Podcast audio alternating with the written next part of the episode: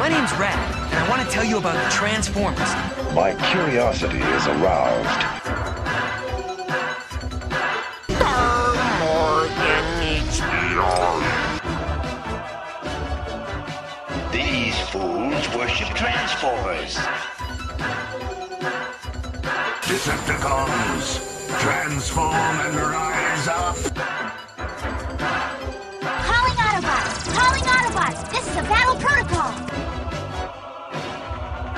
Robots with emotions. Robots who can die. The rest is silence.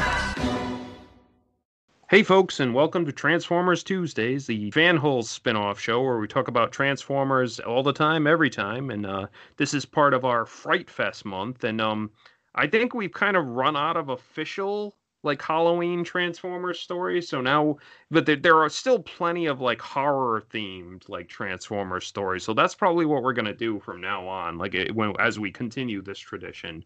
But uh, you know, I'm I'll I'll be your host tonight. But joining me tonight is. Hey, what's up? This is Derek, Derek WC. My show's not canceled yet. And this is Justin. Awesome. Yeah. So uh thank you for joining me tonight. And this this this uh my I made the picks this time and uh, like I I was kind of like I said I I I think me and Derek finished off all the Halloween like UK stories. So we're like I was like, "Oh crap, like we were out of like official like branded Halloween Transformers stories." So I think, I, I, I think you you picked some good ones. I I, I don't know that I would have necessarily made the connection, but I, I think they totally work. Yeah, it's like I, I had to think of like some stories in Transformers history that actually had like a horror theme, and you know, there's still plenty of them. So we shouldn't we shouldn't run out of like you know Halloween themed Transformers material just yet. But uh, like speaking of that, like uh, we will be talk discussing two episodes uh, tonight. Uh, one is from the classic G1 cartoon from season three, uh, The Dweller in the Depths, and one is from uh, Transformers Prime, uh, uh, season three. Uh, it's titled Thirst. So, and I, I picked these two episodes because they they sort of have a similar theme, and like you know maybe we'll do a little co- compare and contrast. But we will start with the Dweller in the Depths being the classic G1 episode that I'm sure all three of us have seen multiple times and have a fondness for. And uh, yeah, so can I just before I, I'll, I'll read like the summary from the wiki and give all the information, but let me just ask you two, like when do you you know how many how familiar are you guys with this episode? Like, am I not like am I correct in assuming you guys have both seen this episode like multiple times? I am extremely familiar with this episode. Like, this is one of my favorites. Yeah, I, I I'd say the same. I'd say I'd say I'm at this point where if you ask me when the first time I've ever seen it, I have like uh, I'm like when it aired. Like I don't. I mean, I've seen this so many times. The first time has evaporated from my. You know what I mean? Like like the the the nuances or details of the first time are probably erased from my brain. You know, like I've I've seen this a bunch. Nice. Yeah, like I, I don't think I, I I really thought much of this episode the the first time I saw it, but like in some subsequent viewings and then like after the internet you know came into play and I was like, "Oh man, like Paul Dini wr- wrote this episode." So I was like, "Oh, so that's why it's like so like, you know, it's it's so well done because it's like, you know, one of the, you know, heads of Batman the animated series and, you know, it, I think it kind of shows in the script. So uh yeah like so like yeah this eventually graduated to being one of my favorite episodes after i had seen it multiple times and you know appreciated it more uh but yeah like this is uh, this episode aired uh october 30th 1986 uh part of the like i said part of the third season uh, written by paul dini uh, it's animated by Toei, so it's not. Thank thank God, it's not an AKOM episode. So like you know, we, I feel Yeah. I feel like we've we've only talked about AKOM episodes like in the recent like past. So like this is a nice like like change. So but uh yeah, I will read the synopsis from the wiki and uh then we will uh, go on and discuss it. So uh the dweller in the depths. Galvatron! I don't know what that thing is back in the tunnels, but even if it gets me as well, I'll die with the satisfaction that the universe will have two more Autobots to mine! On Cybertron, the Autobots have just successfully activated Perceptor's new power core, which should be able to triple the planet's energy reserves. A short distance away in their ship, the Quintessons watch, disgusted by the success and progress of their creations. One Quintesson unveils a plan to un- release the Dweller, one of the early biomechanical experiments called transorganics that were developed by the Quintessons that predate the creation of the Transformers. Unable to even perform rudimentary assignments, the transorganics were unstable monsters that were eventually sealed away in a hibernation chamber deep within Cybertron. On Char, Galvatron is lamenting his Decepticon troops' incompetence when the Quintessons beam down to talk. They inform Galvatron about the Autobots' new power core, but purposefully give him the wrong location. So Galvatron, Cyclonus, and the Sweeps arrive on Cybertron and break into the tunnel which leads below, and they are pursued by Ultra Magnus, Arcee, Kup, Springer, and Wreck-Gar. In the planet's lowest levels, the Decepticons uncover a chamber full of strange organic pods, but no power core. Realizing they've been tricked, a furious Galvatron blasts the chamber's machinery, releasing the transorganics from their long slumber. The motley horrors tear into the Decepticons, then turn on the Autobots when they arrive moments later. Leaving the Autobots to deal with the creatures, the battered Decepticons flee to another chamber, searching for a way out, only to encounter the most powerful of the monstrous experiments, the Dweller, a giant energy leech that drains living creatures of their energy. In quick order, the Dweller drains several sweeps, all the transorganics, which vaporizes their organic parts, leaving nothing but a few mechanical bits behind, and Wreck-Gar.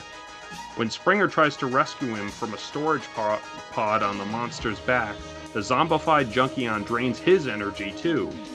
All the victimized Transformers have been turned into shambling energy vampires. Kup is lost to the vampire horde as the battle continues. Arcee and Ultra Magnus finally manage to escape. Lost in the maze of chambers and tunnels in the dark depths of Cybertron, unable to find their way back to the surface, the Decepticons find their numbers quickly whittled down by the Dweller, until only Galvatron is left. It doesn't help when Galvatron starts throwing sweeps at it to buy time for himself to escape. Even hunted by this subterranean nightmare, Galvatron can't resist the chance to attack the last two Autobots when he comes across them. Their struggle is soon interrupted by the arrival of the Dweller, which dislodges Galvatron's cannon and knocks him out. Arcee turns Galvatron's cannon against the Dweller, blasting through a wall, but rather than continuing the fight, the Dweller heads towards the power core. The two Autobots make it back to headquarters where they update Rodimus Prime and Perceptor on the situation. The energy vampires bursting in right behind them. Perceptor determines that the vampires are suffering from a unique form of energy depletion and that a power surge should sta- restabilize their levels. The Autobots form a chain with Perceptor at the end, who plugs himself into the console and they inject the crowd of vampires with an Energon surge. The surge returns the Autobots and Decepticons to normal. Cyclonus, Scourge, and the Sweeps quickly escape and rejoin Galvatron in fleeing the planet. Meanwhile, the Dweller is breaking free to the surface, getting bigger from its energy absorption, and headed for Perceptor's generator. Knowing that it will be unstoppable once, it has attached itself to the generator, Perceptor uses the emergency eject to launch both the generator and the Dweller into space. As the Quintessons who hatched the plot approach Cybertron, they are puzzled to still find energy readings coming from the planet. Then they detect something else. The Dweller has been propelled directly at their ship and soon drains it dry. The Autobots work to recover from the loss of the power core, but consider it a small price to pay to be rid of the Dweller. So yeah, that was the Dweller in the Depths, and yeah, it's it's kind of like I like I said, I picked it because this is really like you know a horror episode of you know Transformers, and like it it lives up to that. Like I think in spades. Like this this this episode has a lot of like disturbing and violent imagery, and like I you know. It, it's kind of like I think Derek, when you know we were talking about Five Faces of Darkness, you were saying how refreshing it was to hear like you know people say die and kill Yeah. and stuff like that, and like you know, I, I love when Galvatron's like kill it, kill it, Yeah, like, yeah. you know, stuff like that. Like so, I mean, like I, like I said, I, I this this episode graduated to being one of my favorites. But like, what Derek, like, what do what do you what are your personal like feelings on this episode? I mean, the the fact that that it's it's you know that it's not an AKOM episode, that it's like the the, the brilliant and, and lovely TMS, I assume animation, like that that just those episodes of of Transformers and and specifically like season three episodes, like I, I love that kind of you know it's like the same thing as like you know th- this is on par with things like Call of the Primitives, you know like it's it's very very good animation. Like, I mean, it's it's it's pretty excellent. I mean, it's it's it's it's like, you know, pretty much Transformers the movie caliber level. You know, like I mean, it's very very good. It takes place mostly on Cybertron. Like, that's pretty excellent. You get to see, kind of again. I, I think they had a lot of fun this season with having them explore the the caverns, the, the the unexplored regions of ancient Cybertron, and then it led to all these different storylines and everything.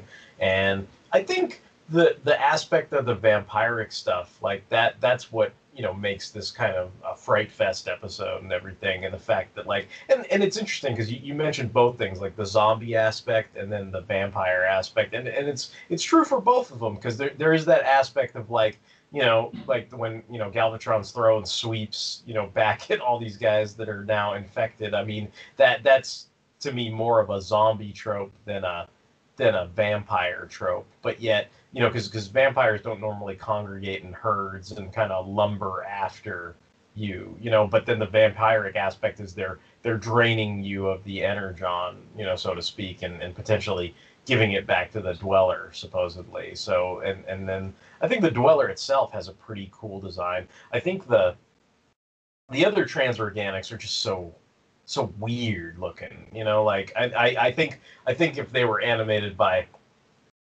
anybody else, you might think they're a little lame. But I think because the animation is of such high caliber, I don't think I questioned it too much. It's like you know these kind of half animal, you know, kind of I don't know, metallic.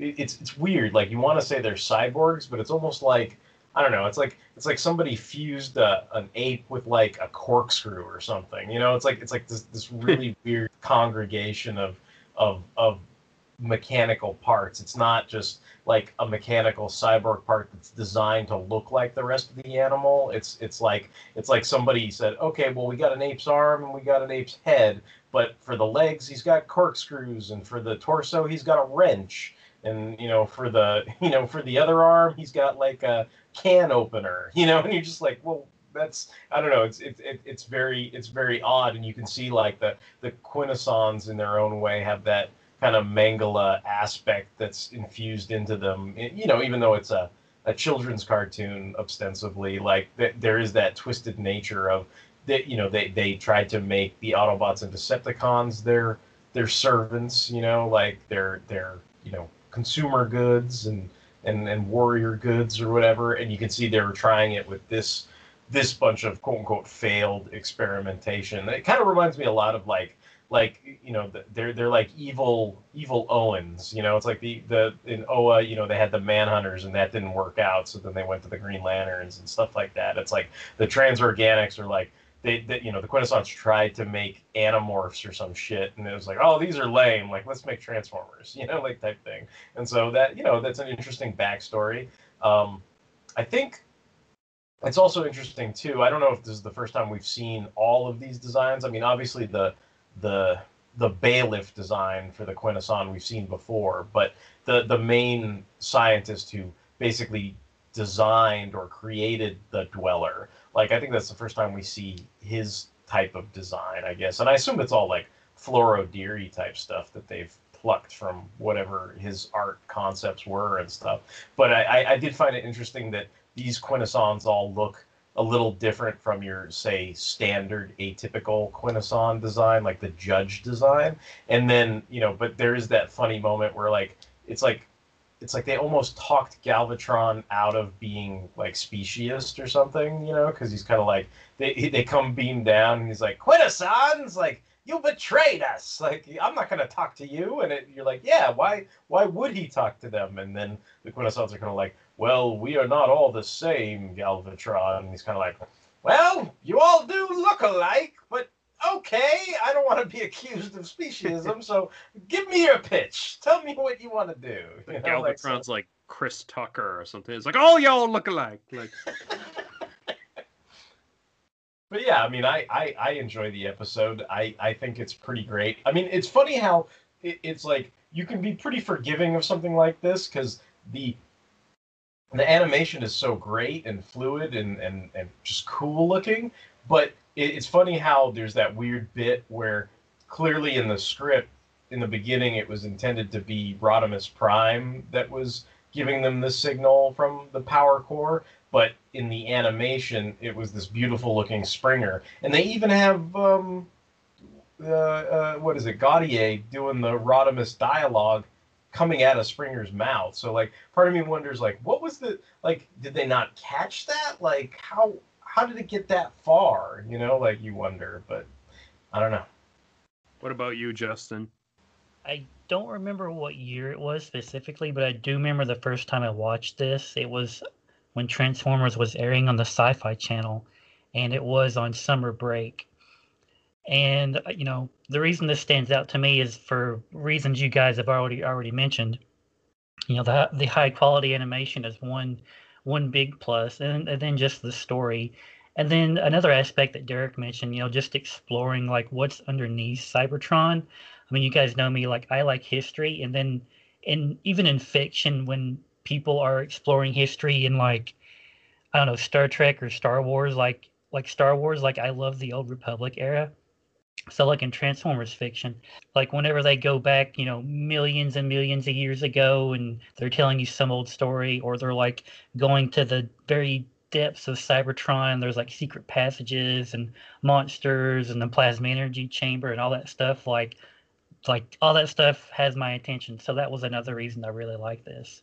I remember like what made me set up the first time I watched this was like I think it's that one transorganic that like I call him Transmetal 2 Cheetor because that's what he looks like to me now. But like he takes his claws and he stabs them, I think, into like one of the suites. Oh, and they oh, like it, they're like, it's like, in it's like him. yeah, it's like Cyclonus, and the he kind of looks more like a bear to me. But I see what you mean because it's like it, it, it does look like Transmetal Two Cheetor. It's got 'cause like it's that got color scheme. Yeah. But like when he like sticks his claws like deep into that transformer, I was like, holy cow! Like I I hadn't seen anything like that since the movie. Like it was kind of like that was kind of violent. So I was just like, whoa! Like I was like, is, is someone gonna get killed off? Like like I was kind of like worried to be honest. But You- uh, you, know, it's interesting that you mentioned that because there are moments like that. Because when the Dweller like grabs Wreck-Gar, eh, it's almost like you're like, dude, Wreck-Gar is a main character, and and the the voice actor who like, because normally the sweeps. Usually, the way I would always be able to distinguish the sweeps from Scourge is Scourge usually had the, you know, Hey, I'm Scourge. I have this deep voice, Galvatron. And then the sweeps are usually like, Galvatron, I have a high voice. Don't don't save me. you know, or whatever, right? And I think because of some of the the dialogue and stuff attributed to whatever, I always kind of wondered, well, you know, who is this? Is this Scourge or is this a sweep? And I think if it was a sweep, I would have been like, well, it's just a sweep. There's not a lot of consequences to a sweep getting nailed by the dweller because you figure if if if they bring the sweep back, great. But if if he really is legit dead, well, you know what? They got more sweeps. You know, like it's not it's not as detrimental. But when it was like Wreck-Gar, and from my perspective, given the VA, I was kind of like, well, wait a minute, that like Scourge got nailed, and I was like, this is to me, I was like, this is serious. Like they're they're they're their lives are in jeopardy. Like I, I thought, you know, to me, it's like potentially those guys could be like dead, or at least they're they're the undead, or what, however you want to quantify them as, you know. Another reason I like this episode is the big focus on Galvatron because you guys know like I, I like I love Galvatron. I love his like insanity and he gets a lot of time to shine in this episode. Like he's you know at the beginning he's a little off his rocker of course doing his usual thing of like ranting at it, his own troops, but then like he's kind of like I don't know. I kind of feel like he should feel like a total dope for going to this level of Cybertron because it's all like ruined and stuff. So he, you'd think he'd be like, "Oh, this place is ruined. There's not going to be a new like thingamabob in here." But I was like, eh, whatever. It's a cartoon. Like they need to like move the plot along. But I, I just like the fact that Galvatron gets a lot of like screen time in this episode. And something I, I, I like is like when Arcee uses his cannon. I thought that was like really cool, uh, a really cool moment.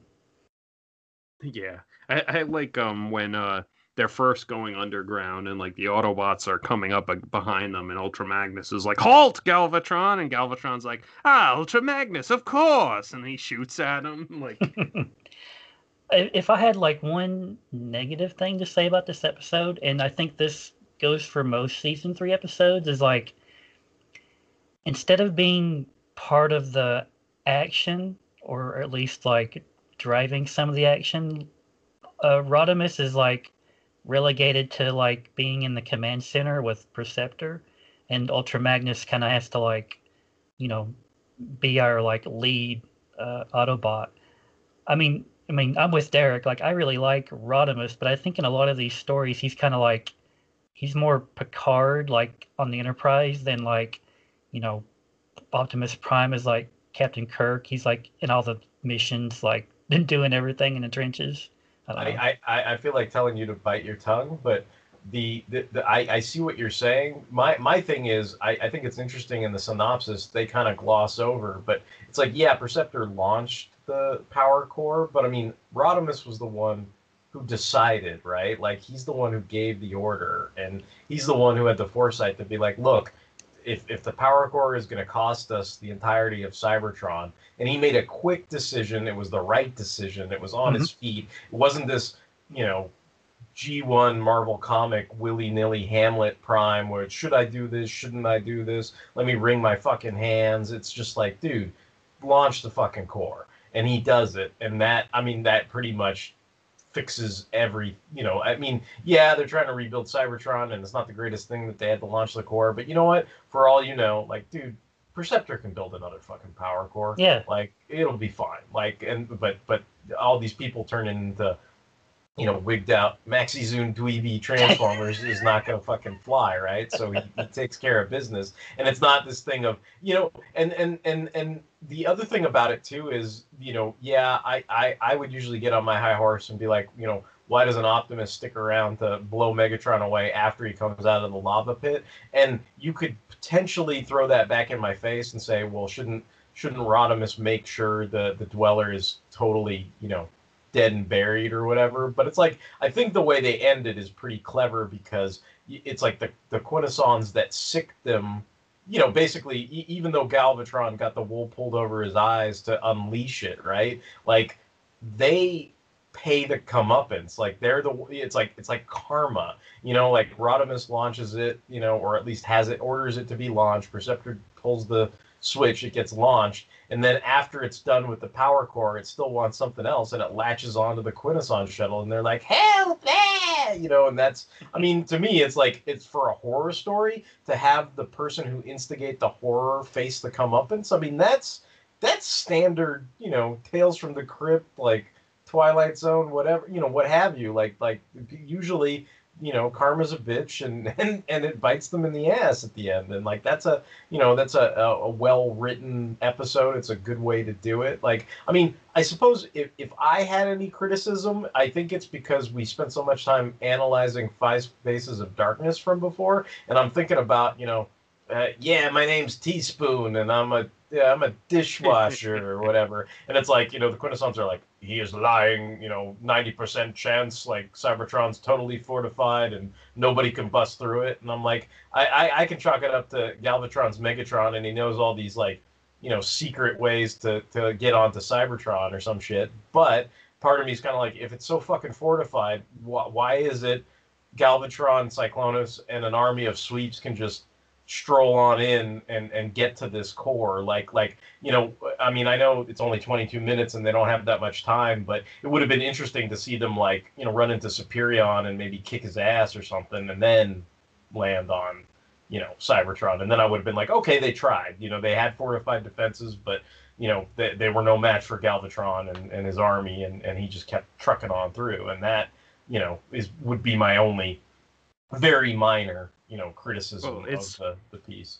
I, I like in in response to that, I would just say maybe they, you know, they they kind of the Quintessons like you know obviously led them into a trap or whatever and told them to go this way, like because even like if they had taken say like Soundwave with them and had Soundwave like eject Ratbat or Laserbeak and had him scout Cybertron or something, they would have discovered that the power core is like above ground in like a very visible area and not like below ground and like you know Right, the right. farthest possible place it could be so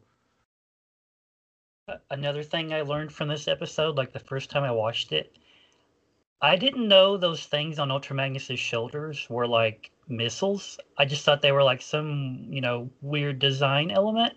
And then when he shot them at that door, I was like, wait, those are missiles? Like, how come he never uses those things? Like, what? he doesn't he, he he it seems like he forgets to use Mm-hmm. them sometimes like or you know they, they the animators forget what they are or yeah and it's not like like once he uses them they're gone forever either they're like replaced in the very next scene because they Yeah. can't like be bothered to keep like continuity or whatever but I, I suppose is that is that like Optimus Prime's trailer, the whole spatial excuse, where it's like eh, the minute Ultra Magnus launches one uh, red little missile, then it's like it's immediately replaced with another one from that little pocket dimension. yeah it's subspace he holds all his ammo in subspace yes but yeah i love i i love the whole like galvatron sacrificing his troops to the dweller and stuff Yeah. like that like you know like, hey you be a good soldier and you're like, galvatron no You help him. yeah I, I do like like when Cyclonus gets caught, like Galvatron actually like hesitates for a second, and then he keeps going, like and then he's like, "I've got to get out of here." Yeah. Well, it's like, dude, he, he's trying. I mean, I mean, that, him and Cyclonus were the last of the bunch, right? And he's like, he's like, come on, man, we gotta, we gotta hoof it. And then, and then Cyclonus gets nailed with the little spider web and shit, and he's like, Galvatron, I can't break free. You know, it's just like, all right, well, I'll turn around and see if I can help you. But it's like, oh, you're fucked, man. I can't, can't do anything for you now. You know, so he's like, I gotta get the fuck out of here. You know, it's funny how, it's funny though. Like to me, it's like they love him. It doesn't matter that he threw them into the fucking goddamn dweller. Like when he comes back, the gal, the first thing out of fucking Cyclonus's mouth is like, "We are so relieved that you managed to escape," and he's like, "Yes, that's right." I don't know. It's fucking great. I don't know. Did I don't know? Did like was it me or did like Cyclonus sound vaguely sarcastic there? Like I feel Mm. like there was a tone to it. Mm. Like there was a tiny bit of a tone to it. Like you know, you Yeah. dicked us, you dicked us over, Lord Galvatron. but you know, But even that, nice even that, you to you know survive. even that he's like that's right i did that's that's the decepticon way like like you, they that that's their culture you have to respect their culture uh, uh, no it's it's good it's a good episode and it's it's fun it works with the the the i guess you know the themes we're looking into you know the kind of scary you know the one thing i wanted to bring up though was i i think it's interesting i know i know we may compare it to you know the the prime episode that we watched for the the the second half of this episode but the other thing i thought of a lot eh, was basically the um you know like the return of optimus prime you know like like because there's there's that similar aspect of people slowly getting converted. In this case they become energy vampires and they turn all gray but then they're they're all infected. They're zombified you know eh, eh, or they're they're vampires what however you want to you know whatever analogy you want to make. But when you know when you've got like the the hate plague i mean it's it's fairly it, it- it's a fairly similar thing. It's like the hate plague and the dweller infection for lack of a better term. You know they're they're they're pretty much like kissing cousins right? Like they're not they're not completely you know independent of one another. That you can have similar story beats where people throw people into you know it's like i need to get out of here. You know it's like yeah you'll you'll throw a sweep in the you know, in, in the path of the energy vampires, what you could just as easily throw a sweep in the path of the hate plague to buy yourself some time to not get turned into this, you know, red hate plague menace as well. So I don't know. I thought that was kind of interesting. Yeah, that's true. It's kind of like they recycled that for like Return Yeah, of Optimus Prime. Yeah, just just a little bit. I mean, eh, on a on a different level. You know, it's not it's not exactly the same thing, but it's a similar circumstance, I think. And then and then the other thing I was telling you guys before I started the show, which I thought was super interesting that I didn't know about, was I didn't realize that there was a Marvel Comics inventory story that adapted this, you know, kind of like issue 43 adapted the big broadcast of 2006. Apparently, there was some inventory story they had worked up where it adapted this episode.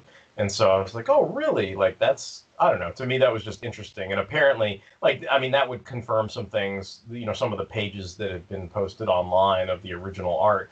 Like, that, that kind of confirms, like, at least the script was pretty clear that the, the, that Rodimus was supposed to be the one signaling from the, the power core in the opening and in, in the art in the, the comic panels, it's it's clearly Rodimus, and you know, obviously in the dialogue that Susan Blue reads, you know, she's also saying, "Oh, look, Rodimus gave us the signal," but then it's still, you know, Springer for whatever reason in the, which which kind of I don't know. I, I I do we know anything about that? Like, is there any like, or is it just like one of those things where it's like, you know, th- there's no there's no book or dissertation on why, you know, like there's a bunch of animation mistakes in AKOM. Like, so I, I imagine maybe there's not any information about that either. But I, I'm just curious, like, if there's anything I'm missing, like where somehow, you know, I don't know, it's like TMS got the wrong wrong schematic or something, or they just didn't didn't know what they were animating or something. I don't know. Yeah, it could be. I mean,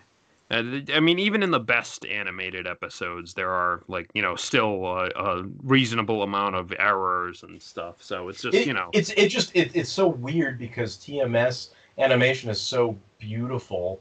It's like I, I don't it's it's like I almost it's like if it wasn't such a glaringly obvious error, I I wouldn't think of it as like an error. Does that make sense? Like it, it doesn't look bad. Like that's most times when an error happens, it looks awful. You know, like it, it's like oh look, they fucked this guy's color up, or they they swapped this guy's character design, or the color palette was transposed onto this other guy, or you know I don't know, or or somebody's head is missing from the shot, or something. You know, it's like usually it's something that really ruins the scene. Whereas like this looks, I mean, it looks exactly like Springer should look, except it doesn't have Springer's voice. It's got Rodimus's voice. which yeah. is the error, right? But and you like, would you would think too that after they got the footage back, they would catch that like in editing or whatever, or at least like get like you know say like Neil Ross back in the booth to record a new line or whatever. yeah, if, yeah. uh, you know, or, I- or I don't who know. knows? Like maybe maybe they could just, you know, uh, you know, maybe there's some existing line of dialogue that he says where he's like, "Heyo," or you know, it's just something that they could stick in there instead of, you know. But then I guess Susan Blue would be the one who'd really have to re-record because she couldn't say, you know, Rodimus was giving the signal. They'd have to splice in a line of her going, "Springer wasn't giving us the signal." She's like, Mr. Black is giving Yeah, us yeah, the he- signal. Yeah, yeah, exactly, exactly. Yeah. But yeah, like you know, I, I do, I do like like Justin was saying, like he liked the bit where Arcee used Galvatron's cannon to like blast the Dweller away. I think it was funny that I think like when Galvatron was using that cannon, it didn't do anything to the Dweller, but when Arcee uses it, it like knocks the Dweller through a like wall or whatever. I don't know. She was just using girl power or something That's yeah, I think so. but yeah, like like like I said, this this episode makes it into my like top ten personal favorites of G one at least, and uh, you know, it, like it certainly fulfills the Fright Fest like requirement, and Yeah. You know, it's it's got some beautiful visuals, like you know, everyone's in character, and you know, it it expands the lore. Like, uh, yeah, it's definitely one of the best episodes of season three in general. Do I just not remember it very well? But I was reading that they said that the Dweller shows up in like, are, are those the BotCon comics? Those Yeah, record yep. comics? Because I, I know, I mean, I, I don't know. I have distinct memories of like you know Daniel and Wheelie getting blown up and the the what's her face, the the, Nightbird, Nightbirds, you know, and all that stuff. But I It- I don't know the- if I don't I don't know if I just lost track of those those books. Yeah, the or, if Dweller I- shows if I up just in- don't remember it. The Dweller shows up in issue two, Okay. and uh, like with the the Beast Machines era Dinobots, like go to some planet, and they encounter the Dweller there, and the Dweller like basically like kills half of them, including Hmm. like Magmatron. So Okay. Okay. Yeah. I, I just must not remember that part or whatever. Yeah, So I was so- like, oh, okay. and I like the the like the dweller showed up but like in that issue like and that's the last you see of that like planet or whatever and then like wreckers 3 came out and there's no mention of it and then like wreckers 4 never happened because that company lost the rights to make like convention Right. comics Right. Okay. I think they only released the script to that issue, and in the script it says like uh, whatever um, what's his name? What what are the surviving like Beast Machines era Dinobots like make it off the planet, and they're like you know oh Magmatron like stayed behind and you know fought the Dweller to the bitter end, and you know that was it like for him. So. but yeah, and yeah, I think the Dweller shows up in a couple cameos like elsewhere, but you know you, you would think there's a lot of like stuff from season three especially that i wish would like show up in a greater capacity like Mhm. maybe in the idw comics like the dweller like Tornedron from call of the Mhm. primitives like you know there's a bunch of like cosmic level threats sort of like that they could use but you know every, every, everyone defaults to like you know unicron, or you know, whatever else yeah but anyway yeah do you guys have any final thoughts on this episode or I don't. Yeah, I don't think so. Okay, so yeah, I think we all liked this episode. So uh, we will have a quick commercial break, and then we will go on to Transformers Prime episode Thirst.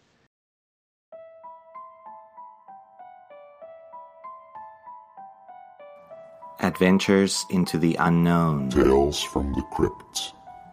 Skeleton Hand. The Haunt of Fear. Dark Shadows. Vampirella.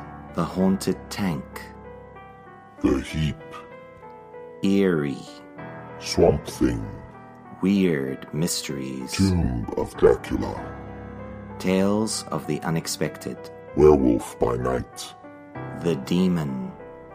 Man Thing. Monster of Frankenstein. Brother Voodoo. The Son of Satan. Night Force. The Living Mummy. The Sandman. Tomb of Darkness. Evil Ernie. Saga of the Swamp Thing. Flinch. Hellblazer. Thirty Days of Night. Preacher. The Walking Dead. What do these titles have in common? All of them, from Adventures into the Unknown to Tales from the Crypt, to the House of Mystery to the Tomb of Dracula, may be found in the Long Box of Darkness. I'm your host, Herman Lowe. Join me every Monday night for a journey into comic book horror as we delve into the secrets of the Long Box of Darkness. So listen if you dare, puny mortals, to the Long Box of Darkness, available on Stitcher, iTunes, and Podbean. And check out the blog at www.longboxofdarkness.com. Good night, and pleasant screams.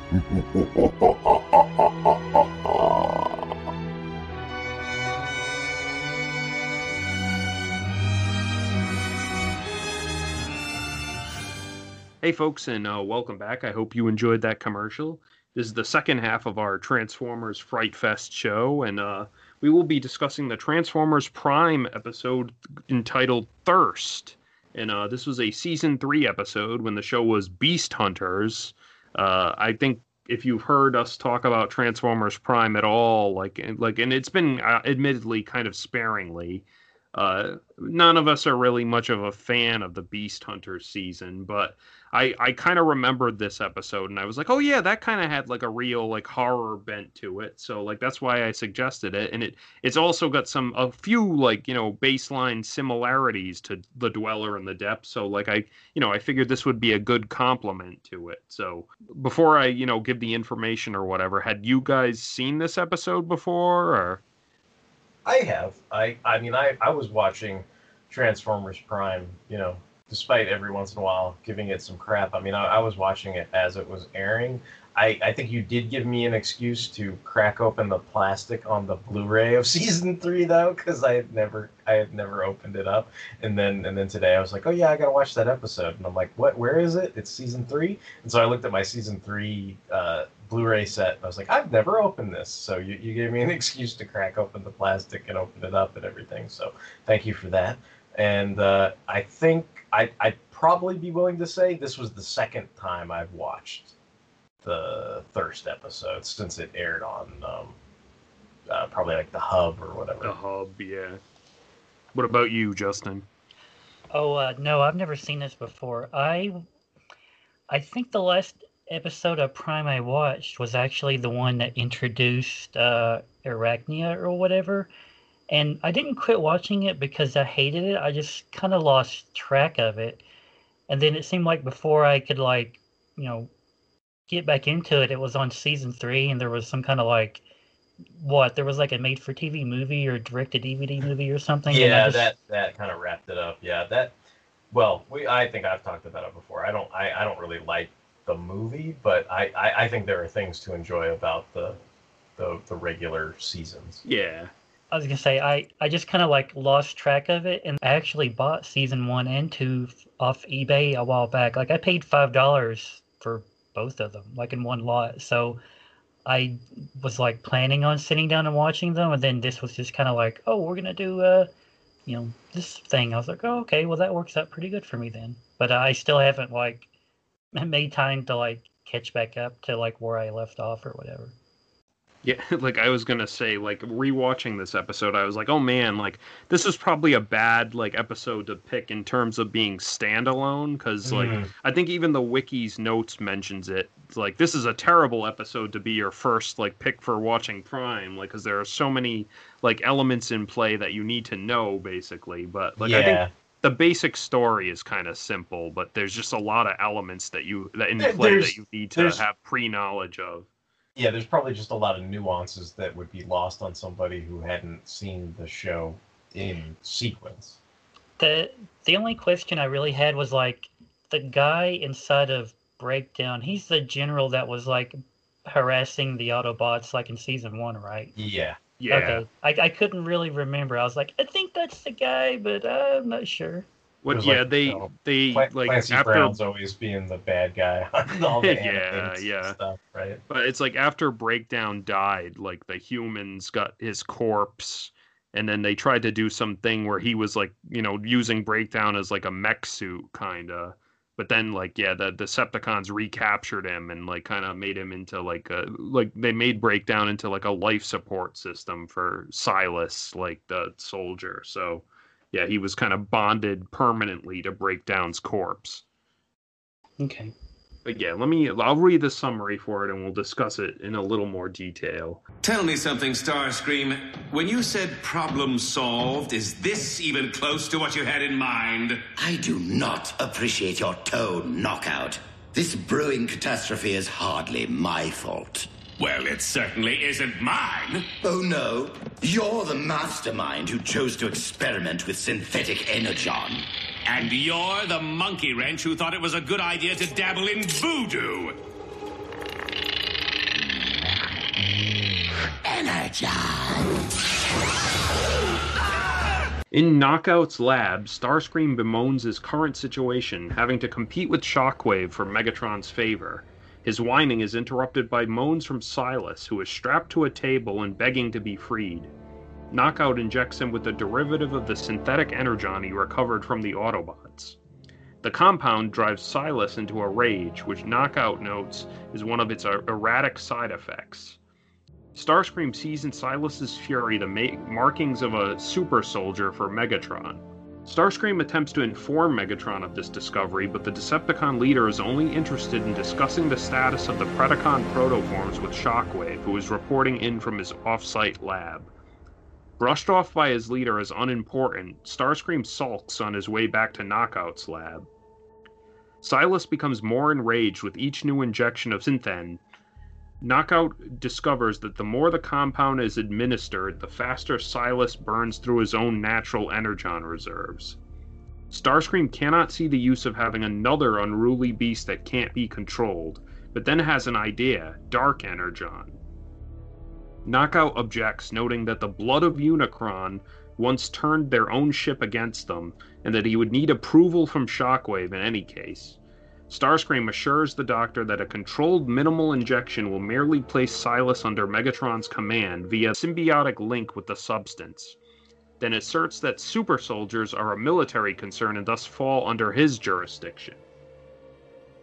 Under orders and under protest, Knockout injects Silas with the Dark Energon enhanced formula. Silas temporarily powers down before rebooting in a rage and breaking free from his bonds. But after only a few steps, he crumbles to his knees, desperately low on Energon.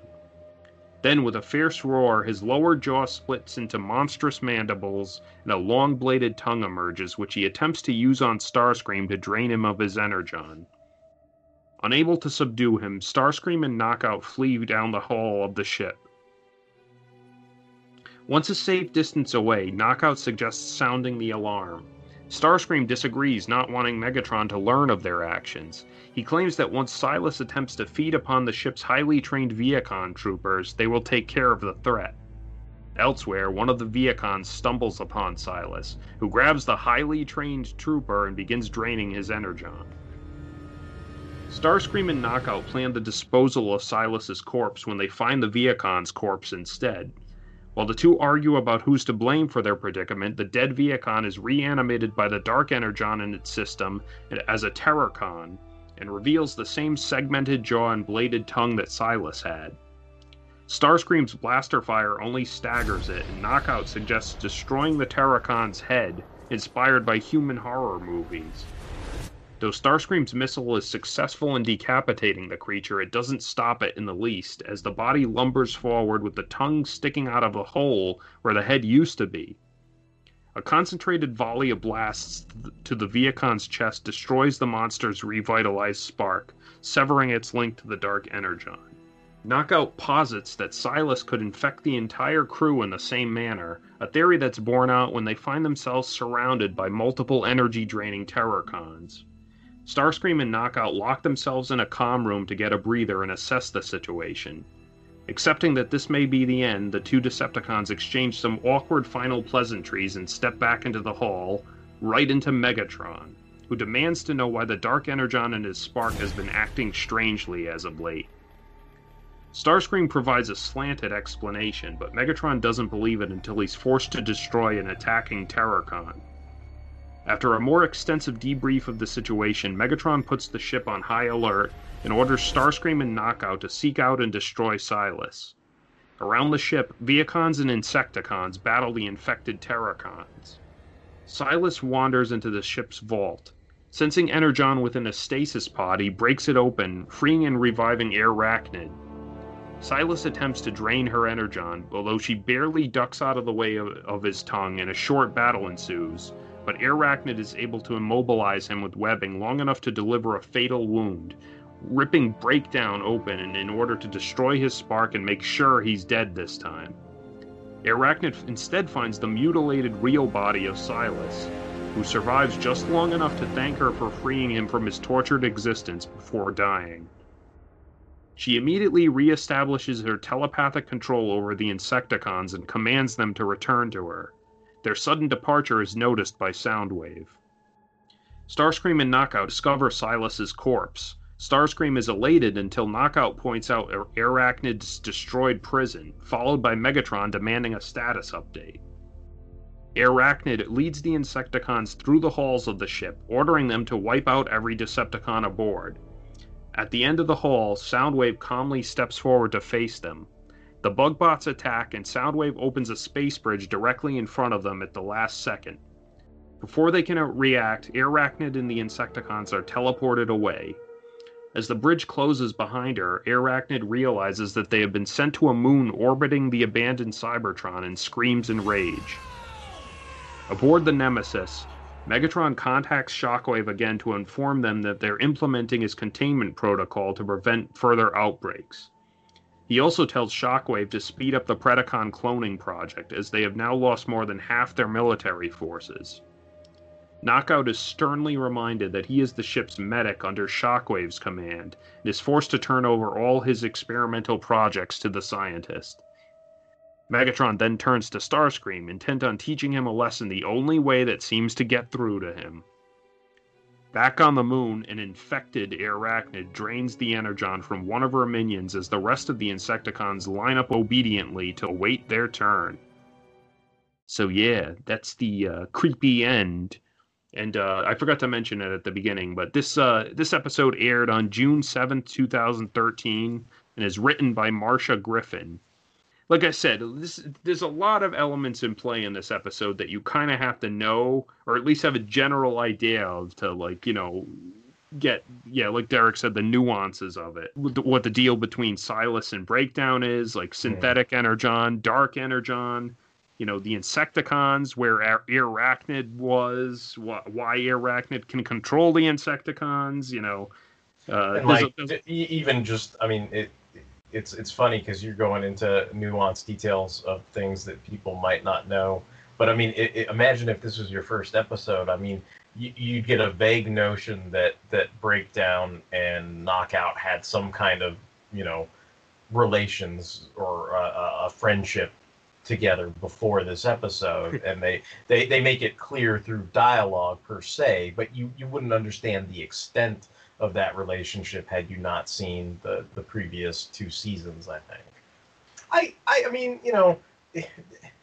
This show is okay, you know. Like I don't, I don't think it's like the greatest show. I think, I think the the positive things I can say about it is, man, you know, Steve Blum monologues like a mofo. I mean, he, you know, he's not he's not your G1 Starscream, but he's a good Starscream. You know, he's he's treacherous. He he he's he's self-absorbed. You know, uh, there's there's a lot of good things about uh, his performance as Starscream, and I think the reason why they focus on him so much is because he's probably one of the best and most engaging performers on the show. You know, like I think I think you know, like say for example, like like I don't know, like Soundwave on that show. It's not like he's the most engaging character. You know what I mean? So it's like it's like I think I think that's one of the reasons why they tend to focus on him so much because he's interesting. I think that's one of the reasons why they tend to focus on Knockout. You know, like Knockout is an engaging character, and seeing them kind of have this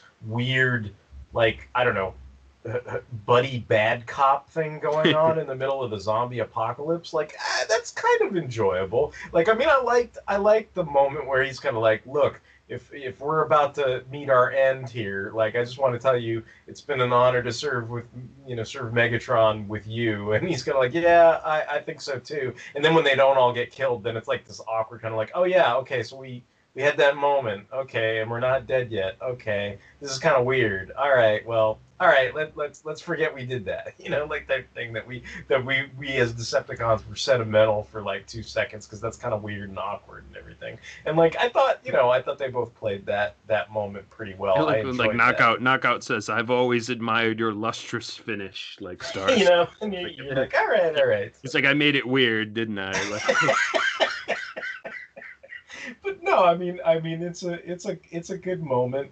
I, I I don't know the timeline of these things, but I I feel like well, I, I at least know the timeline of Blade Two, but I, I guess I was gonna bring up Blade Two and the Strain as like examples of vampires that have that you know what you described as like a mandible you know jaw that like parts and all that stuff. And it's interesting because you know you, you talked about how we could compare Dweller in the Depths to, to this piece, The Thirst, and they're both essentially about robotic transformer vampires right? Like that's pretty much the common thread. And it's interesting that that one is done you know in in, in the late 80s and is your you know for all intents and purposes i mean you're as much as as broadcast television would let them get away with back then i mean it's pretty much your standard vampire trope like like the dweller you know plunges his teeth into something you know and and drains their energy right like the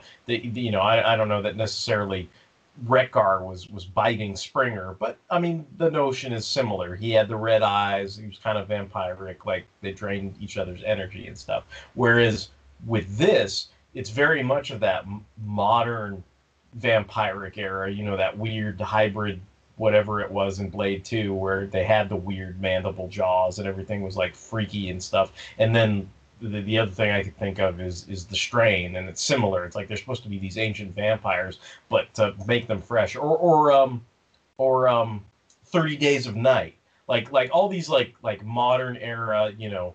2010s vampire movies they all have that weird like oh we got to switch shit up it can't just be you know because nowadays people look back at like you know like it- it's like the super sentai episodes me and justin watch where somebody's dracula and it's a, a japanese dude in a in a fucking Halloween costume with a pair of fake fucking plastic teeth and everybody laughs their ass off and they're not scared of it, right? So now they know that and, and I don't mean to demean that, right? But it's just like it's the Larrys, right? They're like, uh, there's this Bela Lugosi shit ain't gonna fly with the millennials, Larry. You know, like that's that's probably a lot of what it is, right? So now the vampires they all have to have all this mandible bullshit with little fucking goddamn, you know, alien, uh, you know, secondary jaws and weird tongue things that come out and all this other bullshit to be quote unquote truly horrific. And I think that certainly carries over into this more modern era Transformers show. So I, I, I just figured it's worth pointing that out, I guess. And like I said, I don't know the exact timeline of all those things, but I think most of that stuff probably had come out before this episode came out. Yeah, like 2013. So yeah, I, I think Blade Two at least has like a decade on this episode. So, but yeah, like I like I I- I think that the survival aspect of this uh, story comes across pretty well. And like yeah, like you said, uh, like Starscream and Knockdowns like interactions really uh you know really grease the wheels and make it move along. And you know like even though like you know soundwave doesn't talk on this show but like even though he doesn't talk i feel like you know it's kind of like he's kind of the I, I feel like they were going for like a snake eyes thing with him on this show because he's he's actually kind of badass even though he doesn't like talk or do anything. And like you know he tricks Airachnid into the space bridge and stuff and he doesn't have to say or like really do anything. It's just and then he just walks off like it was nothing. So like i, I think i liked that moment. I you know yeah there's there's there's interesting moments. I think it's probably also worth pointing out that this is a strictly Decepticon only episode too. I mean that's probably another reason why it's not a good first episode for somebody because it, it exclusively I mean there there's zero Autobot presence in this episode. And I mean I'm sure that was probably by design, right? Because it's it's horror and you know they they're they're just focusing on the the Decepticon, you know, base camp and stuff like that. But I mean, you you'd think in in you know older cartoons there'd be some kind of mandate where you have to you know focus on you know maybe equally or or, or you know some kind of percentage of of you know we got to sell the hero toys and the bad guy toys or you know whatever the deal is right but this is this is almost you know or not even almost i mean this is like a hundred percent Decepticon focus, right? Like, I mean, there's no, you know, we didn't get to see the kids, we didn't get to see Smokescreen, we didn't get to see Prime or Bulkhead or Bumblebee doing his blue fucking bleeps and, and all that stuff, right? We didn't get to see none of that, you know, and so so that's, you know, that's um, I don't know. I mean, it, it, it it's interesting. I mean, you know, it's it's it again, like I, I think I have my characters from this show that I'm willing to put up with or I can I can appreciate and then there's other stuff. I mean, I, you know, I, I I don't know if I've gone into this in much detail, but it's like I like that they got Frank Welker back to do Megatron, but it's also one of those weird catch 22 things where it's like watching, you know, those a- animated Adam West Batman shorts where he just it's him and you know it's him, but he, he, he just can't I don't know if it's the voice modulator that they used back in the day or whatever, but it's like it, it's just not exactly not, the same. yeah. You know, it's it's it's it's a little bit of old age, it's Well, a little like, bit for- of whatever. You know, and for, like, for Prime, he specifically like changed like his usual Megatron performance, so it was like easier on him to like you know uh, you know Mm. perform basically. Mm, so- okay, okay, and then and then if that if that's the case, then yeah, like that's I mean, and that's that's that's evident. I mean, I I don't think it's a bad performance at all. Like you know, I think it's fine, but it's just if if somebody was expecting, oh, this is the know this is the guy who did the classic Megatron, it should sound exactly like he does in in the G1 cartoon. It's like you'll you, you know there's a little a little piece of you that'll be uh, uh, sorely disappointed by that because it's it's not that. It is a different take, and uh, uh, you know the, the the again the nuances of that performance are are, are different. You know, like just you know, but and and from what you're saying, you know, by design, you know, so it's like there- and so there's nothing too much you can do about that. This is also, I think the wiki makes note of it, but this is also the first time I think a human dies on screen, like in an American cartoon, basically. Like when Mhm. Silas like passes away. So I guess that's you know significant, but I think you know he was kind of like half dead anyway. So I mean, it's not like you know he got like brutally murdered or whatever, but you know, I, I do like how he like thanks Airachnid for putting him out of his misery, and she's just kind of like, whatever, like you know, who, you know, we're not that close. Like, I don't know, Ju- Justin, do you have any like specific thoughts about this episode? So I did enjoy this episode, and one of the reasons I liked it is something Derek touched upon. It's an all Decepticon episode. There's no Autobots, and best of all, there's no like Autobot kids running around being annoying and saying stupid things, and there's no bleep bleep uh, Bumblebee, as Derek also mentioned. The moment that made me sit up and go, okay, was when um, Breakdown's mouth splits apart. I was like, oh, oh. Like I was not expecting that at all. I was just I just figured he'd be like be some kind of zombie thing and lurch around or something. I didn't think his mouth would split open and be like ah raw face and like a little tentacle come out of his mouth. I was like, whoa, okay. Like you you, you got my attention now, show. Um but yeah, it was fun. Uh I I do like that version of Starscream. Knockout I think is a good character. Like I I can see why they added him into like some of the IDW uh comics before the reboot. Like he's uh you know he definitely has personality unlike some other Transformers and recent animated projects. But yeah, it was fun. I also liked him like mentioning he watched Earth movies and he's like shoot the head like I kind of laughed at that and then Yeah. and then he was like oh stupid Earth movies what do they know it's a waste of time I kind of like I kind of like when when uh, Blum's just like "Uh, the hell with the head, go for the spark, and he just keeps blowing away his chest until he falls over. Like I thought that was a pretty good moment too. Yeah, Knockout does like add a lot, I guess, to the Decepticon ranks. Like he's a car, first of all. Like you don't see a lot of Decepticon cars. And you know, he's a medic. And you know, he just has a good personality. So like he's like I, I would, you know, whenever whenever they want to transplant him into any other continuity, it's like fine with me, basically. Like I think he's a standout character. Yeah, I mean, and it makes sense that the Decepticons would have a medic. I mean, the Autobots have Ratchet, and they also have Wheeljack if need be. I mean, Wheeljack's more of an inventor and an engineer, but he can also like fix them up. Like it, it makes sense that the Decepticons would need someone else to fill that role. I mean, they can't just let every, you know, Decepticon doofus like just go offline. I mean, they gotta like keep preparing some of these guys right. Where was he when, like, you know, during the Galvatron years or whatever? Like, Constantly busy.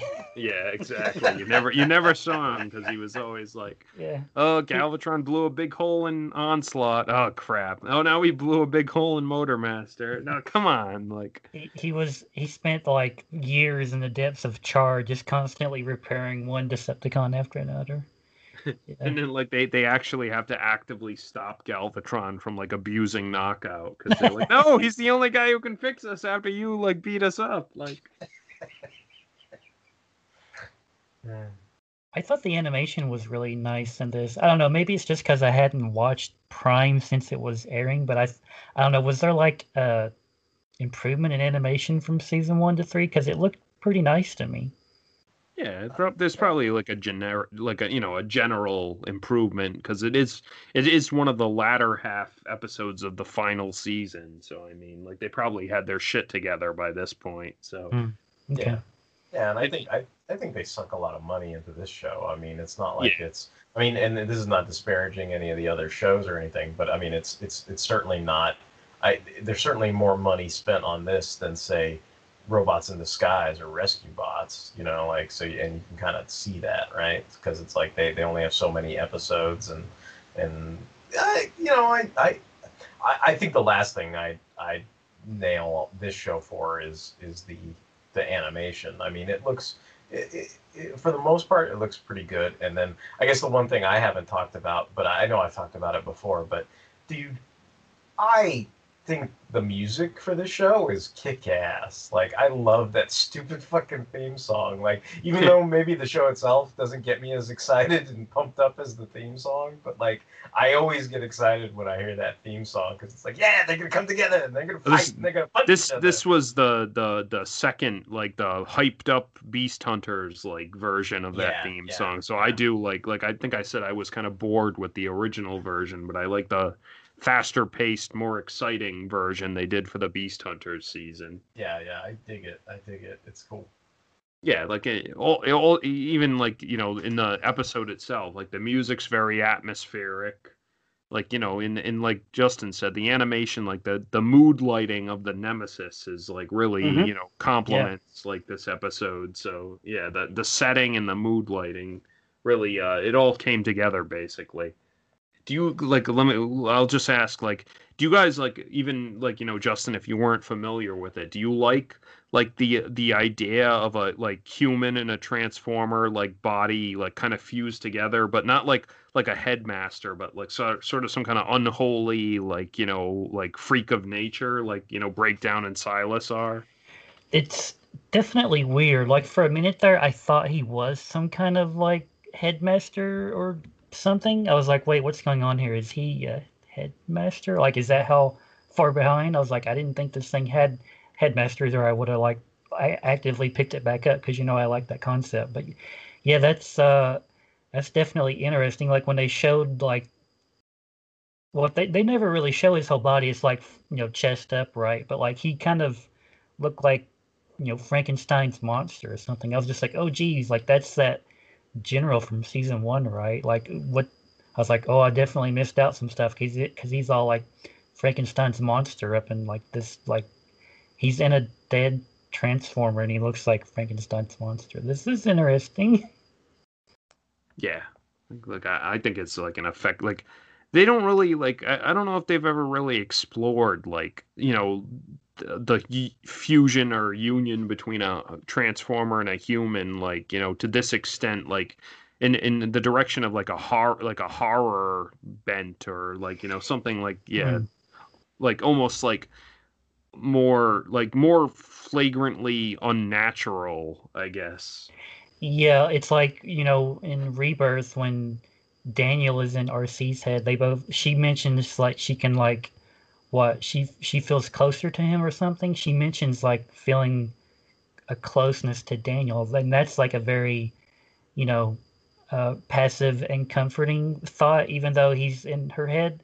Like so this this is taking it in a completely different direction. You know, like you said, this is a you know, for a horror horror themed episode. Like so imagine if like like a monkey was like living inside your body, controlling it or something. Like, Well, it's- it's- it's- you were like dead. So Yeah, and and and it's it's Justin said comparing it to to the rebirth episode. You know, you you feel a sense of of closeness and comfort. This is more invasive. This is Mhm. like yeah, exactly what Mike's saying. I mean, a monkey. Like imagine imagine that spider you squashed the other day or or, or sent outside. You know, because it was it was invading your space and you you took it outside to a web or something. Imagine that spider is like in your heart and making your heart pump or something and you're just like okay like that's kind of weird yeah, it's fun. It's like Prime. Look, I, I in general, like you know, Prime's. I think you said it, Derek, but Prime's like okay, I guess, but it never like yeah yeah like it never really grabbed me. Like I, I feel like it had a sort of like overall like drabness to it. I guess it's the word. Like it, it never really like grabbed me, even when it was like making references to stuff I liked, like the Wreckers or like stuff Mm. like that. I'm kind of like, yeah, but it's.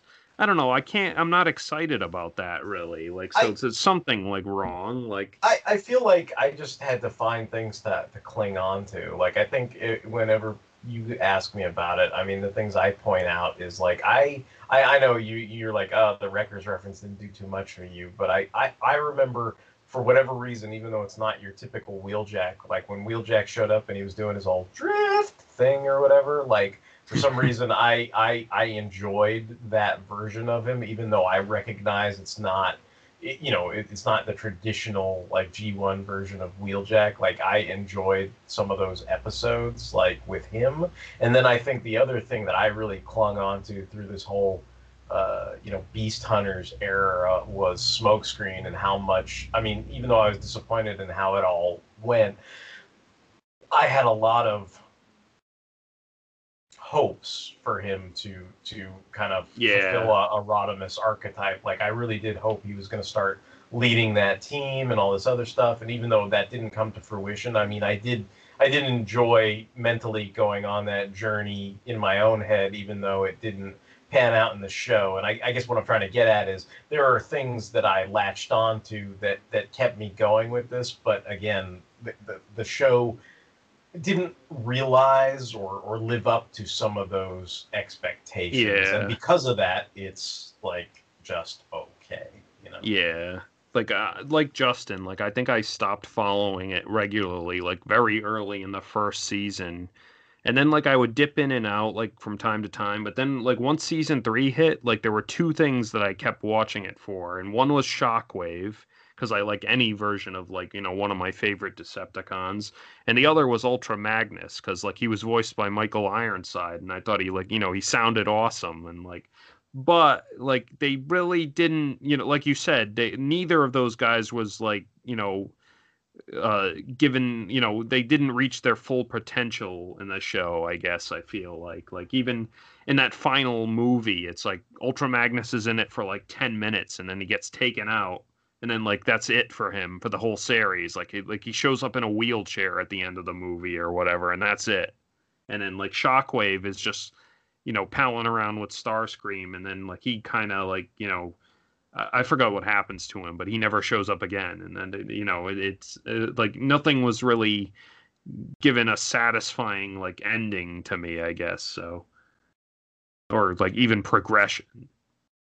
yeah the ending yeah i mean i don't know i, I feel like i've talked about that enough but but that the that beast hunters wrap up thing was not very satisfying so and and and i think just some things in general as we were talking about were not satisfying uh solutions i guess Yeah.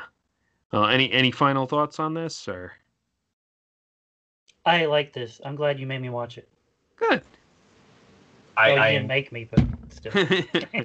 I I enjoyed the the theme of this episode. I think I think it was well done, Mike. Like the the the vampires and the vampires. Like I Yeah, like I yeah, think I, it tried to, because it's like I vaguely remembered this episode because I had seen it before, And I, I was like, oh yeah, wasn't there an episode of Prime somewhere where there were like energy vampires? And then I was like, oh yeah, it's this episode. And then like I, I didn't rewatch it until today, and I was kind of like, oh no, like this episode has a lot of like continuity to get past. But uh, like I, if you know if Justin could follow it, then I, I guess like it wasn't a big deal.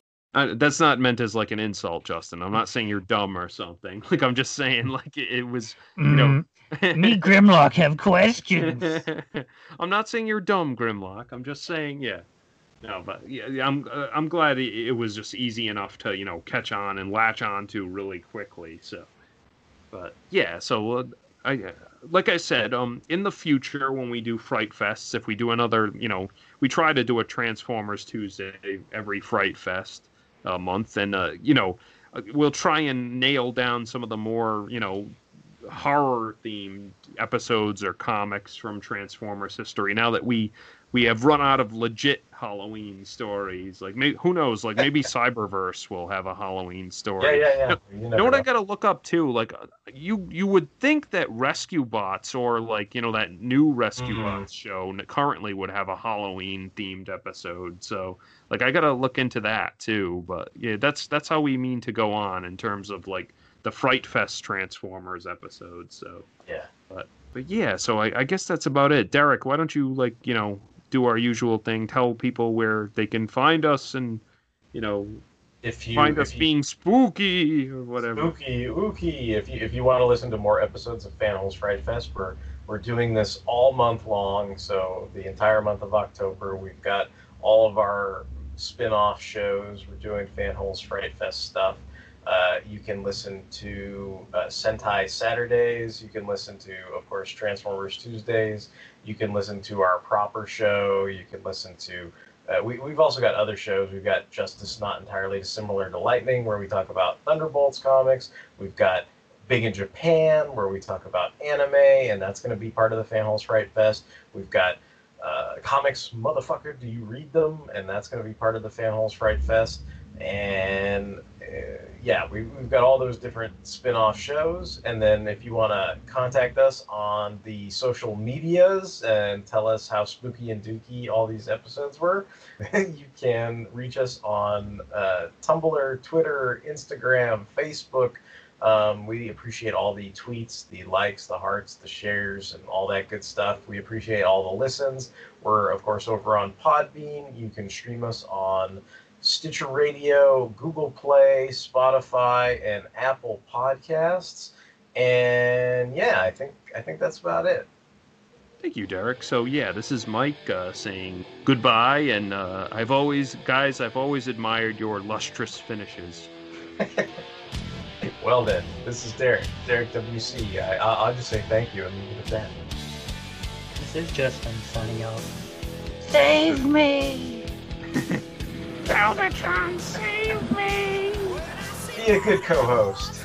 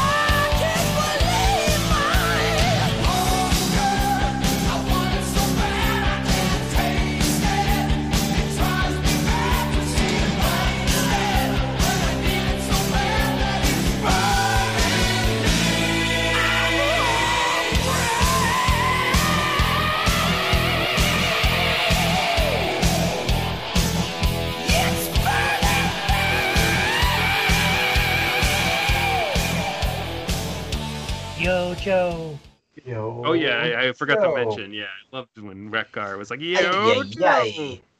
Ay, ay, ay. Quinty, you got some splaining to do.